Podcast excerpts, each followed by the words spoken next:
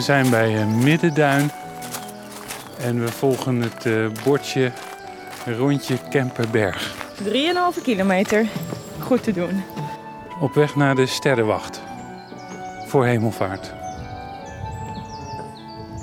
Hier, we gaan langs het open graf. Aan de linkerkant. Ik denk een koelkelder. Even kijken.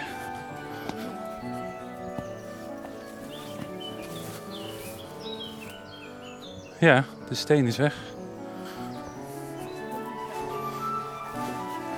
Kijk nou. Oh, dit is wel heel cool. Dit is toch net een open graf? Ja. Zonder lichaam. Klopt helemaal. Nu de engelen nog.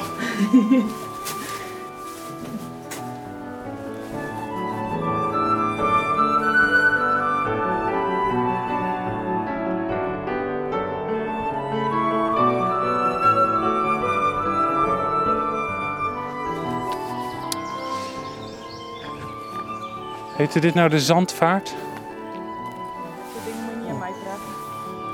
Ik bedoel, eh, wat weet ik ervan? Ik hier nog maar net.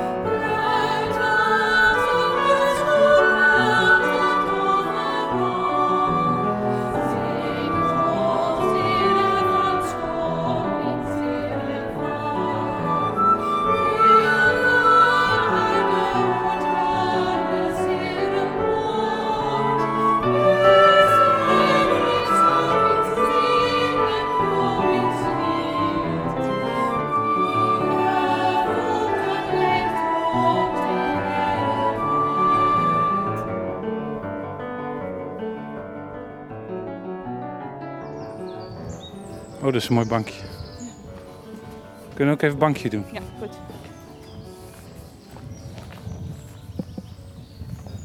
Gaan we Bijbel lezen? Ja, hè? Ja, wel Bijbel lezen, dat hoort erbij. Ja.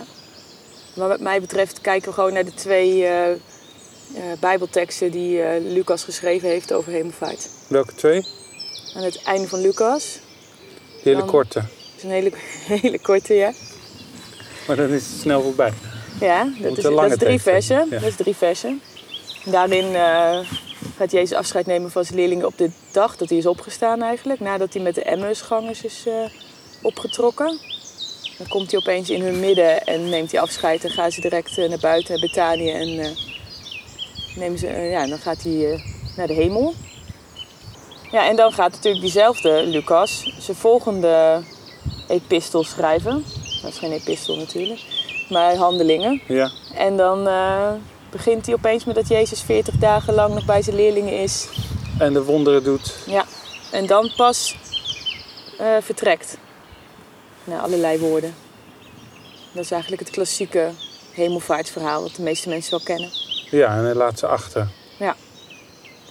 Dat. Dus in handelingen gaat het perspectief eigenlijk naar de, naar de mensen. Je Ja. dat kunnen zeggen? In het, in het evangelie van Lucas is het perspectief, of is het gericht op Jezus. Ja, eigenlijk een soort kroon op zijn, eh, op zijn werk, dat afscheid. Er wordt nog een beetje verteld wat belangrijk is, waar ze aan moeten denken. En dan, eh, gaan ze, dan neemt hij afscheid en gaat hij weg. En in handelingen lijkt het vooral eh, gericht op dat er ruimte komt voor, voor de leerlingen om het nu zelf te gaan doen. En ook Ja. op de Heilige Geest te wachten. En volgen we het wel en wee van de leerlingen. Dus daar begint het mee. Zou die daarom een nieuw boek geschreven hebben? Nou, misschien wel. Dat, eh, nu Ik heb de- eigenlijk nooit over nagedacht waarom die er twee heeft geschreven. Ik vind het ook dubieus. Dubieus zelfs. Het moest van de uitgever misschien. ja. Nou, zijn papier was misschien op. nou, dit is het voor mij, hemelvaart is wel... Nou ja, het, ik vroeg me af waarom het een feest is. Ja. Het is want dan komende zondag is Wezenzondag. Mhm. Nou, als je wees bent geworden dan, en achter bent gelaten, dat is niet echt een feest. Nee. En sowieso afscheid nemen is helemaal nooit een feest, vind ik. In ieder geval, ik hou absoluut niet van afscheid nemen. Dus het is eigenlijk een hele droevige dag. Ja.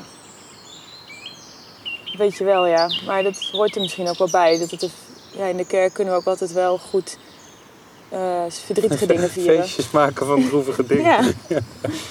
Dat is mooi, toch? Ja, dat is mooi. Ja. Mij zijn de vogeltjes het er ook niet mee eens dat het een droevige dag is. Nee. Nou, het vieren van droevige dingen, dat doen we in de kerk natuurlijk wel bij meer dingen. Ook wel. Als je uitvaart, is toch ook een soort van viering. Ja, of we kunnen altijd de dubbelheid ervan zien van de dingen. Ja. Het eh, donker in het licht, of het licht in het donker. Maar misschien is het eh, niet bedoeld als een eh, droevige dag. Ik denk dat het vroeger voor veel mensen in een wat andere setting dan waar wij nu in zitten, misschien wel echt een feest was. Omdat het dan echt gericht was op eh, de verheerlijking van Jezus in de hemel. En dat dat voor mensen Ja. ook een soort van feest was. Dat Jezus nu naar een soort van beloning kreeg. Ja, dat die mens Jezus toch echt zijn plekje in de hemel heeft. Ja, En eigenlijk eindelijk de positie krijgt die hij verdient of zoiets. ja, eindelijk. Ja. ja, ik denk wel dat het een soort van ruimte, juist, ja, dat het een soort van eh, feest is van het leren om, te, om los te laten of zo. Dat als je iets loslaat, dat er dan ook weer ruimte komt voor iets nieuws. Dat is gewoon heel, dat zie je heel duidelijk in dat verhaal. En wat moeten we hier dan loslaten? Nou, in dit geval moesten de leerlingen blijkbaar eh, Jezus loslaten om zelf met die boodschap de wereld in te gaan. En moeten wij ook Jezus loslaten? Ehm, nou, wel, ik denk wel dat elke tijd een andere theologie vraagt. Dus misschien geeft het ook een soort van ruimte om eh, ook je eigen verstand en je eigen inzicht te gebruiken wat betreft eh, de verhalen van Jezus en daarmee de wereld in te gaan. Ik vind het wel een mooie gedachte in ieder geval. Het geeft al ruimte. De wereld ingaan, wat bedoel je daarmee? De wereld ingaan. Missionair werk? Nee, gewoon zelf de eigen toon te zetten of zo. Met dat verhaal aan de slag te gaan. Of, en, ja. Maar misschien Ja. is dat meer dan voor dominees heel fijn. Ja, ik, ik zat heel vroom aan de wederkomst te denken. Dus, Oh, weet ik. ja, dus eh, de- Jezus loslaten Ja. Met het vertrouwen dat hij weer terugkomt. Ja. Dat is toch anders loslaten. Het een is vaarwel zeggen. ja, dat is waar. Het is, is- ik lees wel die belofte van eh, ik kom weer terug. Dat is ook met, met het oog op Wezenzondag in Johannes. Mhm. Staat het, ik zal jullie niet als wees Ja. achterlaten. Dat- Weet ik even niet of dan Dat de trooster komt. Ja. precies of dat de geest is. Ik, ik denk het wel. Zullen we maar eens even die bijbelteksten lezen eigenlijk?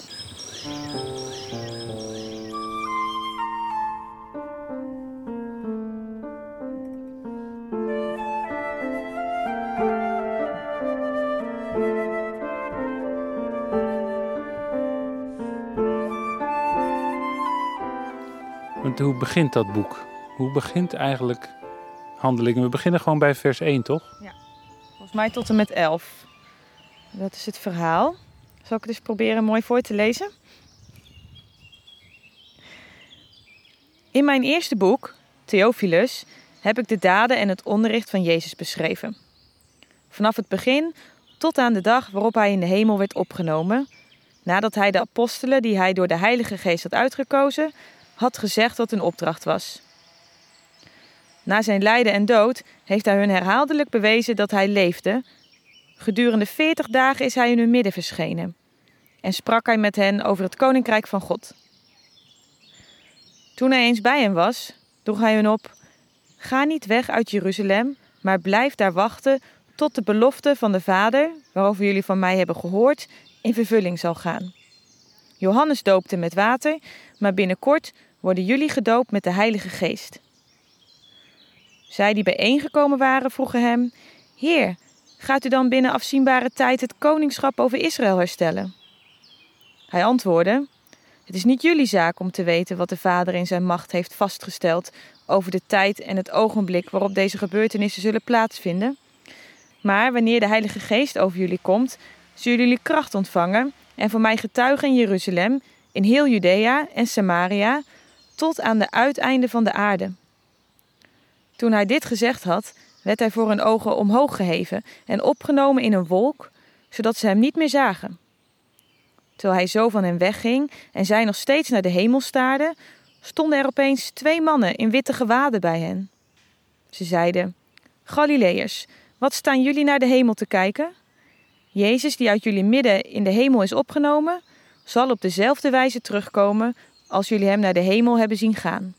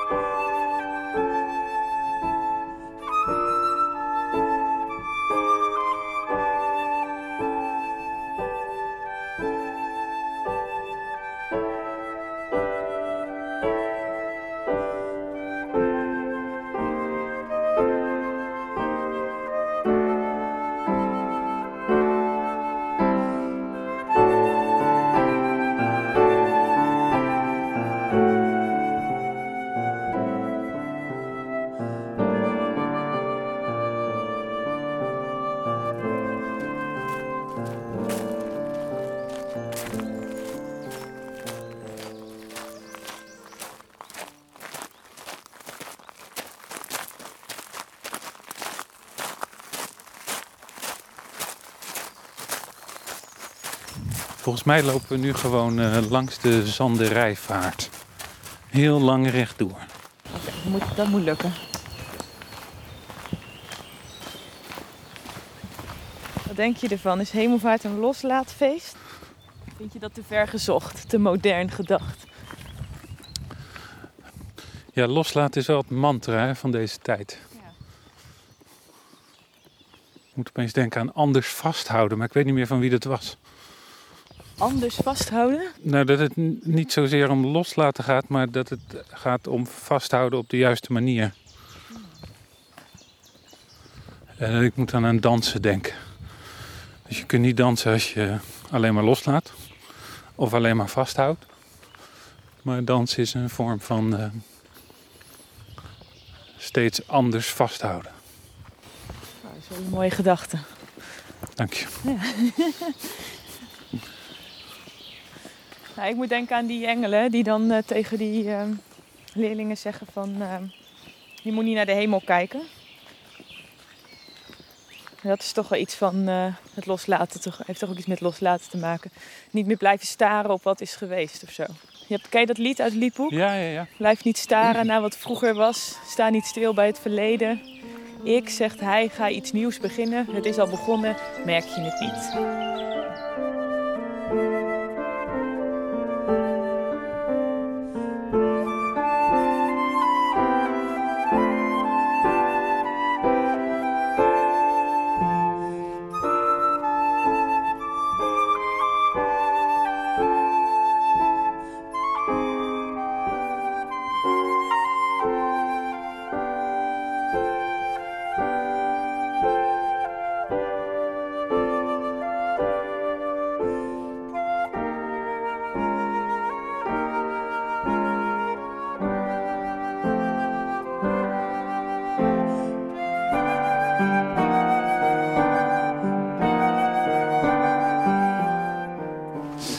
Lopen onder de spoorbrug door.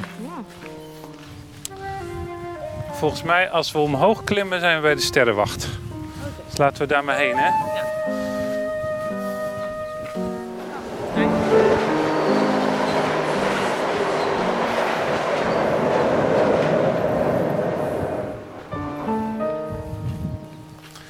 De trein.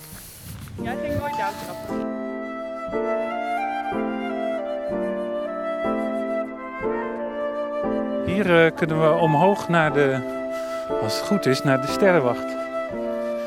Misschien moeten we een bordje laten maken voor bij de ingang. Blijf niet staan. Ja, Niet te lang staren, AUB. handelingen 1, vers 11 of zo.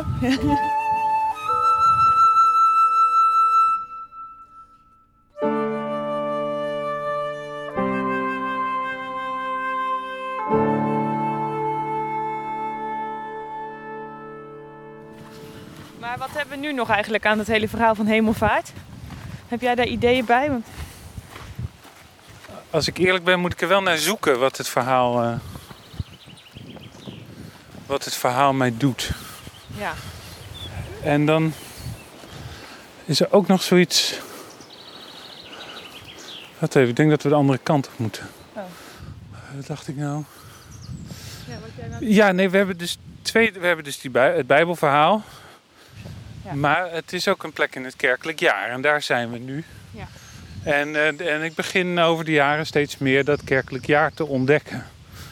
Als een soort groot verborgen verhaal midden in de actualiteit. Dus we maken een soort rondgang elk jaar. En daarin. Dus ik wil wel zoeken naar wat, nou, wat de hemelvaart, wat dat nou voor plek heeft in die hele beweging. En ik moest opeens denken aan een normale uitvaart. Dus iemand is overleden. Ja. En je hebt de begrafenis. Het graf is niet leeg, want degene is overleden en niet opgestaan. Is er dan ook zoiets als een hemelvaart? Zou dat dan een moment zijn waarop je leert om iemand los te laten? Eh, of anders vast te houden? Zodat die. Zou het onderdeel van een rouwproces kunnen zijn, hemelvaart? Zeker, dat denk ik wel, ja. En tenminste, zo'n, het idee van eh, niet langer vasthouden, loslaten en weer verder gaan. Op eigen, eh, eigen weg zoeken. Dat is volgens mij één grote les van het rouwen. Ehm, jij vindt het eigenlijk niet zo'n goed idee om het over actualiteit te hebben, Tom? Ik had iets over, nou ja, loslaten. We moeten nogal veel loslaten op het moment. eh, misschien zitten we ook in een soort van half rouwproces als samenleving omdat we anderhalve meter afstand moeten houden tot elkaar. Maar jij vindt het niet geschikt voor deze podcast. Om daarover te hebben. Ik vind het zo mooi aan het kerkelijk jaar dat we het. eh, we zijn nu 40 dagen na Pasen. Dat is hemelvaart. Eh, zo, ja, Ja. dat is hemelvaart. En dan over 10 dagen is het Pinksteren. Ja, dat klopt. En ik vind het zo mooi aan het kerkelijk jaar dat het kerkelijk jaar dus eigenlijk de dingen, hoe zeg je dat netjes, uit elkaar trekt. Dus er komt een zekere. Je, hebt dus dagen, ik bedoel, we hebben de 40 dagen tijd. Er zijn hele periodes aangewezen om een bepaalde ontwikkeling door te maken. Dus ook voor ons als mens. Dat, eh, ik ben heel erg, en misschien heb jij dat ook wel, van als er een probleem is, dan wil ik graag snel een oplossing. Mm, vrij En snel, dat- ja. Zou dan voor mij de actualiteit ook zijn dat wij in een cultuur leven die de hele tijd direct een oplossing wil? Terwijl onze traditie dus zegt, ja, heb er nou vertrouwen in dat je een beweging kunt doormaken. En, en daarom hadden we denk ik ook over een rouwproces in deze tijd. Want dat is iets waarvan je heel erg voelt dat dat een... dat ook in je gevoelens en alles wat je bezighoudt, dat je daarin beweegt. Dat je dus kunt groeien. En voor mij is hemelvaart dan deel in, ja, in het proces dat ik nog aan het ontdekken ben. Maar het is inderdaad iemand nakijken die heel veel voor je betekend heeft. En zien dat die uit je leven verdwijnt. Maar dan is het toch zoiets als wat. Er is iets wat in je leven blijft. En als ik het verhaal van handelingen dan volg, dan is dat een belofte van Jezus. Dus de, en dat is ook een belofte van iemand die je dierbaar is geweest. Dat, dat blijft iets, er blijft iets van betekenis. En ik denk dat ik het moeilijk vind om het over de actualiteit te hebben, omdat het zo het, dan het nu is. Terwijl het voor mij de betekenis van hemelvaart heel, het soort kleine markering is in een proces dat we met elkaar gaan. En ik geloof dat mijn oefening is om dat kerkelijk jaar, net als de seizoenen, echt aan te voelen. Dat de dingen hun plek hebben. En dat ik voor heel veel belangrijke dingen niet direct een oplossing hoef te hebben, maar dat ik erop moet leren te vertrouwen dat het over een week weer anders kan zijn.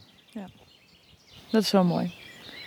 Maar hoewel ook wel al die kerkelijke feesten ook wel ergens aan, de, aan onze eigen werkelijkheid gelineerd is. Ook aan onze actualiteit, denk ik. Het staat niet helemaal los van onszelf. Nee, het gaat voor mij over het diepste in ons Ja. zelf. Maar dat dat nooit een, een momentopname is, een nu, maar iets wat de hele tijd Ja. in beweging is. En waar we dus ook de moed en het vertrouwen voor moeten hebben om te zeggen: hou het maar even uit of kijk het maar even aan. Bijvoorbeeld dan, de- dit hebben we toch altijd dat het het begin van de officiële lente en het begin van de Ja. officiële zomer. Ja? Terwijl je dus de weken ervoor al voelt.